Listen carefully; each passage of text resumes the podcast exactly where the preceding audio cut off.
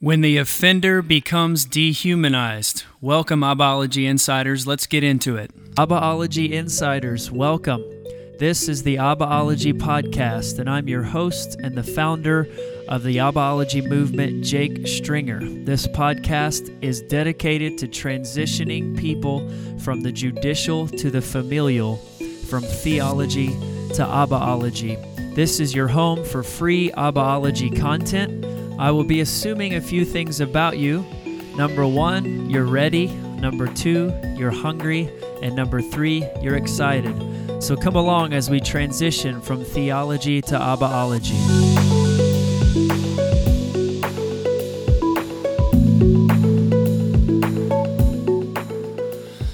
Man, it is so good to be back. It's been a few weeks since I put a podcast up, and I apologize for that. I know so many of you have been messaging me um, about how much you're enjoying the shorter podcasts, and you can listen to one while you drive from your house to the grocery or wherever you're headed.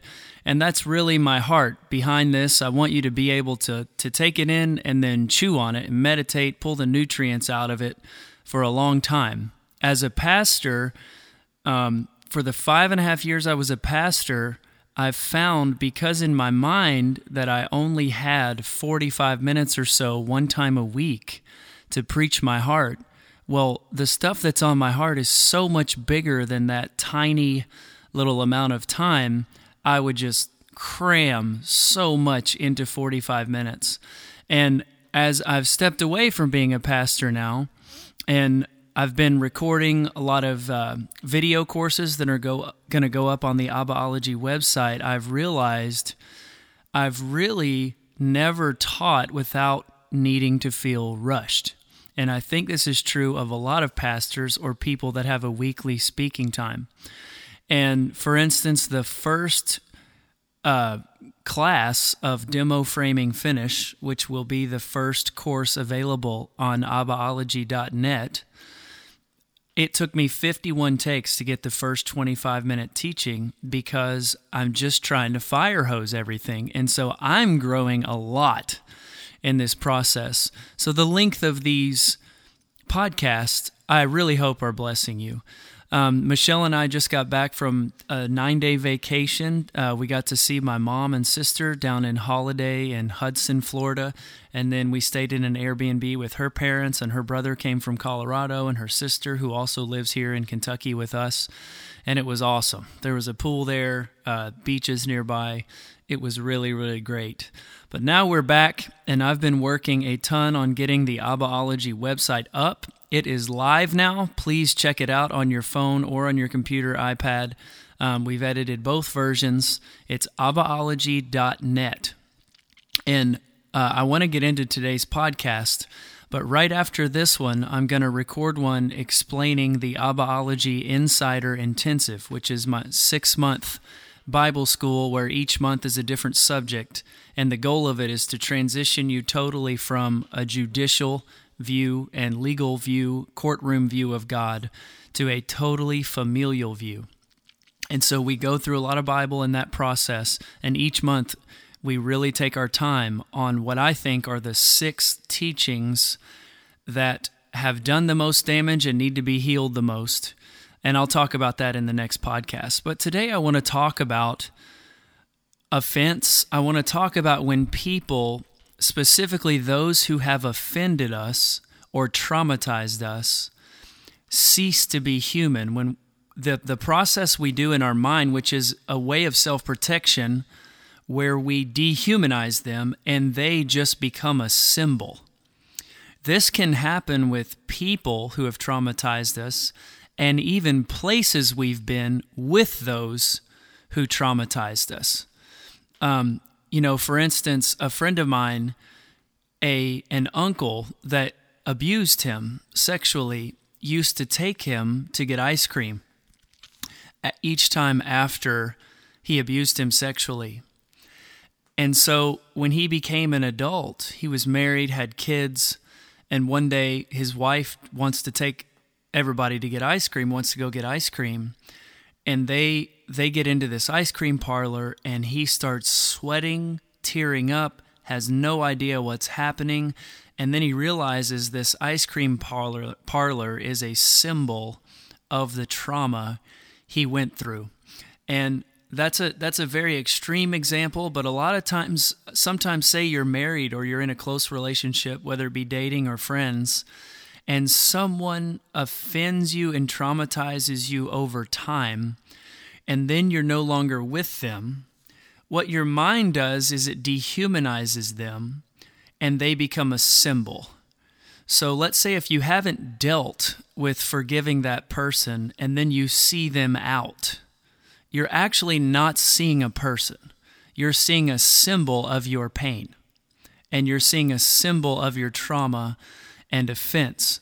You know, a lot of times what happens in marriages is, um, especially in the Christian realm where there's such a fear of divorce, people will endure offense and trauma over time for so long and the person be and then you you are living with a symbol of offense and trauma so literally now you're parked in this state of anger and resentment and you have to see them every day there's so much unhealed unforgiveness and the thing about forgiveness is sometimes people think that if I'm going to release this person, it devalues the pain and trauma and offense they put me through. And that is not true at all. Uh, forgiveness, it's it's a yeah, we need to release them, but it's really about our heart. You know, it's like you put a dead body on your back of somebody that's just died and you carry that thing around, I mean, in a few hours, in a few days, that thing is going to begin to really, really putrefy and stink. Yet you're choosing to continue to carry it around. So, so let's lay it down today. And I want to make this a little bit theological because, to a certain degree, I believe the reason we have such issue releasing people that have offended us. Remember, I'm not here to devalue what you've gone through. I know so many of us have endured unspeakable trauma and offense and pain. So let me qualify that. I'm not devaluing what you've gone through. I've gone through a lot too. My dad left when I was three. Um, my stepdad was a loveless taskmaster. It was it wasn't great, you know, and that's just a, a little bit of my story. And I know you have a story too. So not devaluing what you've gone through, but theologically speaking, I believe a big part of why we most Christians struggle to release people who have hurt them is because of our view of the cross. Now, that may seem like an out of left field idea, but predominantly in the Western and American evangelical church, it is taught at the cross that God could not forgive without seeing pain and sacrifice and blood. And in our subconscious, what develops is if, because that's our view of God, remember, we live out of our view of the divine. So that's shaping our world, that's shaping our relationships in our subconscious. It's shaping how we parent, it's shaping what we preach. And so when we believe that God couldn't release forgiveness without seeing pain and agony and blood in our subconscious, we then feel the same way about people who have offended us. So, evangelical teaching, a lot of it says that you were kind of a stench in the nostrils of God and you were offensive to Him and He wanted to kill you. So, He just needed to kill somebody in your place to appease His need to see blood and pain and death. And so, we offended Him, so He needs to see that. Obviously, that's wrong, but that's for a different podcast.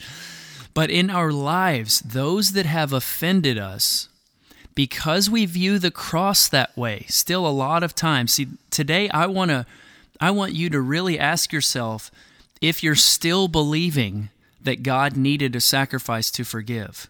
Because this will reveal if you still believe that. How you, what you are demanding from those that have offended you, reveals what you still believe about God. So think about those. Picture right now somebody who's offended you. Ask yourself, when I see them, do I just see the offense? I don't even see a person anymore who's a flawed human being, probably trying to do their best. They're imperfect. They've hurt people along the way, a lot like you have and I have. You're not seeing them that way anymore. They're not in the human realm. When you see them, they're a symbol of what they did to you. So before you release forgiveness, you may want a sacrifice just like you think God did. Okay? And I want to share with you that's a that's a business transaction. That's not Christ-like forgiveness. You know, there's a verse in Ephesians that says to forgive others as Christ has forgiven us. Now, if you look at that word in the Greek translated forgive, it means to for, to release to forgive without payment, without sacrifice. So that goes directly against the teaching that that God needed sacrifice to forgive. God is he's a businessman in some senses, but when it comes to forgiving people, he's not a businessman. So if we're going to forgive others as Christ forgave us, first of all, you need the revelation that Christ forgives you without having to have a sacrifice. We see all through the Gospels that Jesus is forgiving people without a blood sacrifice. So to forgive others as we've as we've been forgiven is to release people without a sacrifice. Now, what sort of sacrifices are you either consciously or subconsciously needing to see from people before you'll release forgiveness, so to speak? Now, keep in mind, that is a business transaction. That's not forgiving someone. That is requiring payment to release a product. So the product is your forgiveness, the payment is whatever you need from them. And the most common thing you need from them is at least an apology or an acknowledgement of what they did. So this is where it gets hard. This is where we really we can get into the heart realm. I want you to visualize things. Don't be afraid of that. God is a good God. He's a safe place. The heart realm is a safe place. The church has lied to us a great degree about that, and so we walk around with these unhealed wounds because we think it's not a safe place to go there. So, I'm not talking about skeletons in your closet and spending years and years digging stuff up, but I want you to be free. And this has helped me tremendously. If you're going to forgive the offender with a Christ like forgiveness, that is a forgiveness that does not require payment. Okay? So I like to say things out loud, sometimes more times than once to help, you know, make it a reality and something that I live from. And so picture these people, picture this person. Think about how when you see them, you don't even see the person anymore, you just see a symbol of what they did to you. Think about how you, you don't want to live like that anymore. You want to be free from it. Remember, this doesn't devalue what they did to you uh, or, or mean that it, it wasn't truly harmful. It, it's not, I'm not devaluing that. So I like to, to think about the person. You know, I, I thought about my dad. And I, for years, the reason I wasn't fully forgiving him for for ripping apart our family and cheating on my mom and leaving me, a precious little three year old boy, is because I wanted a sacrifice. I wanted the sacrifice of his apology. I wanted him to call me and say, Jake, I'm here to humbly ask for your forgiveness for leaving you, for tearing apart the family. And so I was I was holding on to the unforgiveness and not releasing forgiveness towards him because he wasn't bringing me that sacrifice. And one time, Holy Spirit asked me, How long are you going to wait for that sacrifice? And that's what led me into this whole revelation. And so let me ask you, how long are you going to wait for that person to bring you this sacrifice you believe you need in order to forgive them? How long? Because as long as you wait, the hard truth is you're carrying around a putrefying corpse. Okay? Imagine how that's going to contaminate your other relationships. So, I know you went through something. I know they offended you. I empathize with you. Things have happened to me as well. But as we wrap this up, just picture that person, those people.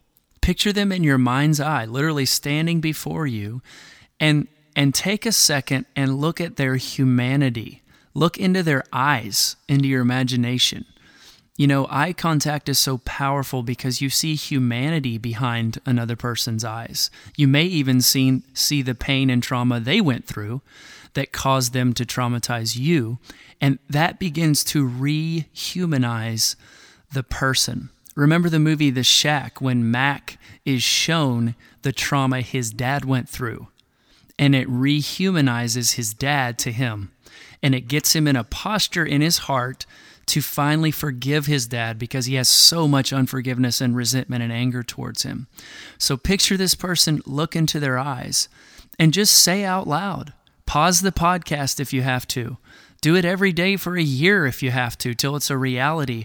But if you desire being free, this is important. Say to the person, I release you totally without a sacrifice.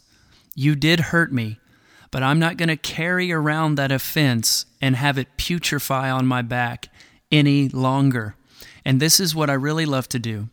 Now, picture Jesus coming into this interaction, and you take that putrefied corpse that's on your back, that is the offense, and you hand it to Jesus.